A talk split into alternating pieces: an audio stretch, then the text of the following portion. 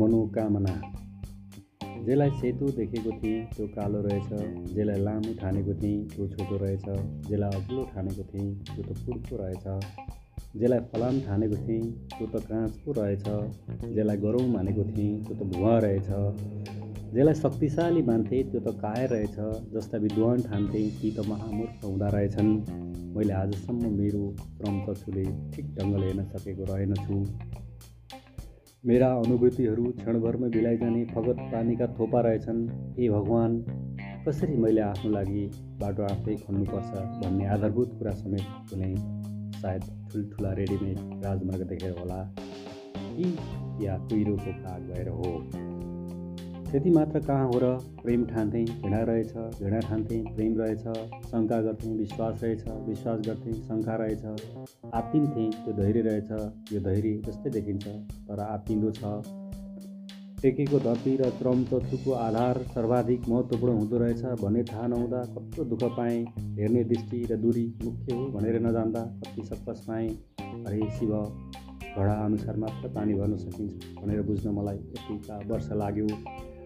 भ्रममै भ्रममा परेँ छु र पर्नेछु हुन त देवकोटालाई त श्रीकृष्ण एक रहेछ भन्न र अनुभूत गर्न जीवनकै अन्तिम घडी कुर्नु पर्यो भन्छन्। म बबुरु के कुरा गर्नु? कुरो गरौँ कुराकै दुःख भने जस्तै। चर्को स्वर र गालीमा दुःख र द्वन्द्वमा अभाव र छटपटीमा रोग र शोकमा विदाई र बिछोडमा दूरी र दूरमा अँध्यारो र अज्ञानतामा बेजोड शक्ति र सामर्थ्य हुन्छ। प्रेम र अर्थी लुकेको हुन्छ भनेर जान्न बुझ्न मलाई कठै अझै कति वर्ष लाग्ने हो। यो भुल भुलैयामा म साह्रो अल्मलिएको छु। यसैको भुमरीमा मेरो चोला उड्न पनि के बेर तर किन्चित त्यसो नहोस् प्रभु म एक थोपा नै किन नहोस्। सत्यपान गर्न चाहन्छु त्यो झिल्को देख्न चाहन्छु अनुभूत गर्न चाहन्छु। भ्रम हो यो सारा भने त भ्रम नै सही सत्य छ भने त त्यसको छनक र झिल्को समेत देख्न पाइनँ भने के अर्थ छ र जीवनको कोही क्षणमै चम्किन्छ जीवन तारा जस्तै क्षणमै पग्लिन्छ जीवन बरफ जस्तै। कसरी बुझौँ यो छ जस्तै लाग्छ छैन जस्तै लाग्छ यो मेरो जस्तो लाग्छ होइन जस्तो लाग्छ। कहिले थोपालाई सागर देख्छु कहिले सागरलाई थोपा कहिले पहाड मलमल लाग्छ कहिले तिल पहाड यहाँ सधैँ पागल लाग्छ पागल चाहिँ सधैँ। तर अहिले आएर मैले यो दूरी र दृष्टि हो भन्ने बोध गरेँ। तिनी तिनै प्रेमिका हुन् जो फुल जस्तो लाग्थिन् जुन जस्तो लाग्थिन् बिस्तारै काँडा भइन् अन्धकार लाग्यो फेरि कोपिला र उज्यालो लाग्दैछ। कस्तो यो प्रभुको लीला अपरम्पार? म एउटा चर्खा वा चक्रमा छु भन्ने बल्ल अनुभूत गर्दैछु।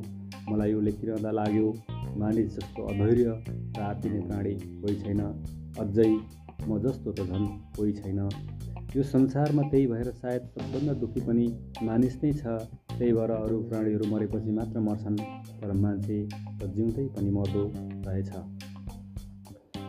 मलाई एकपटक चस्मा पुछेर हेर्न मन छ विश्वलाई त्यसपछि आफ्नै गन्ध सुक्ने मन छ भ्रमलाई चिरेर यही जुनीमा यसै यतिका दिनसम्म पिरोले छेकिदिएछ विश्व ब्रह्माण्ड अत्तरले छेकिँदैछ आफ्नै सुगन्ध अस्तु हवस् त धन्यवाद नमस्ते।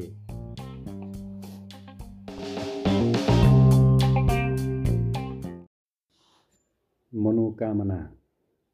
जेलाई सेतो देखेको थिएँ त्यो कालो रहेछ। जेलाई लामो ठानेको थिएँ त्यो छोटो रहेछ। जेलाई अग्लो ठानेको थिएँ त्यो त पुड्को रहेछ। जेलाई फलाम ठानेको थिएँ त्यो त काँच पो रहेछ। जेलाई गरौँ मानेको थिएँ त्यो त भुवा रहेछ। जेलाई शक्तिशाली मान्थे त्यो त कायर रहेछ जस्ता विद्वान ठान्थे ती त महामूर्ख हुँदा रहेछन्। मैले आजसम्म मेरो श्रम चक्षुले ठिक ढङ्गले हेर्न सकेको रहेनछु मेरा अनुभूतिहरू क्षणभरमै बिलाइजाने फगत पानीका थोपा रहेछन्।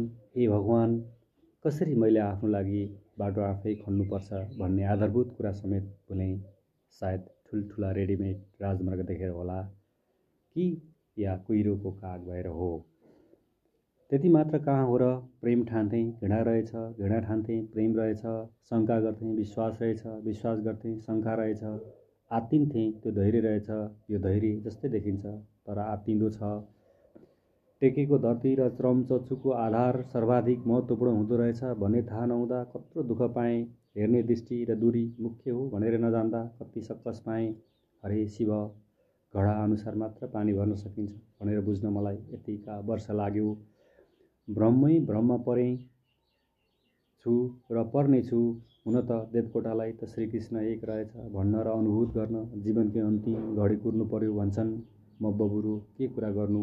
कुरो गरौँ कुराकै दुःख भने जस्तै। चर्को स्वर र गालीमा दुःख र द्वन्द्वमा अभाव र छटपटीमा रोग र शोकमा विदाई र बिछोडमा दूरी र दूरमा अँध्यारो र अज्ञानतामा बेजोड शक्ति र सामर्थ्य हुन्छ। प्रेम र अर्थी लुकेको हुन्छ भनेर जान्न बुझ्न मलाई कठै अझै कति वर्ष लाग्ने हो। यो भुल भुलैयामा म के साह्रो अल्मलिएको छु।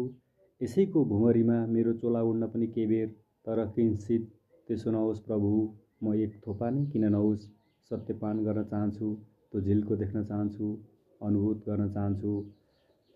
भ्रम हो यो सारा भने त भ्रम नै सही सत्य छ भने त त्यसको छनक र झिल्को समेत देख्न पाइनँ भने के अर्थ छ र जीवनको खोइ क्षणमै चम्किन्छ। जीवन तारा जस्तै क्षणमै पग्लिन्छ। जीवन बरफ जस्तै। कसरी बुझौँ? यो छ जस्तै लाग्छ। छैन जस्तै लाग्छ। यो मेरो जस्तो लाग्छ। होइन जस्तो लाग्छ। कहिले थोपालाई सागर देख्छु कहिले सागरलाई थोपा। कहिले पहाड मलमल लाग्छ। कहिले तिल पहाड। यहाँ सधैँ पागल लाग्छ। पागल चाहिँ सधैँ। तर अहिले आएर मैले यो सब दूरी र दृष्टिको कारण हो भन्ने बोध गरेँ।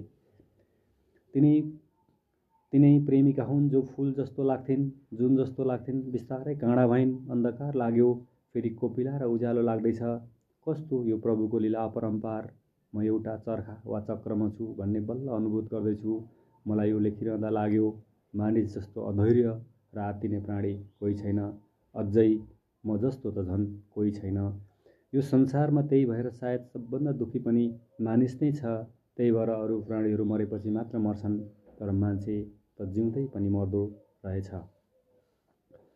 मलाई एकपटक चस्मा पुसेर हेर्न मन छ विश्वलाई त्यसपछि आफ्नै गन्ध सुग्ने मन छ भ्रमलाई चिरेर यही जुनीमा यसै यतिका दिनसम्म कुहिरोले छेकिदिएछ विश्व ब्रह्माण्ड अत्तरले छेकिदिएछ।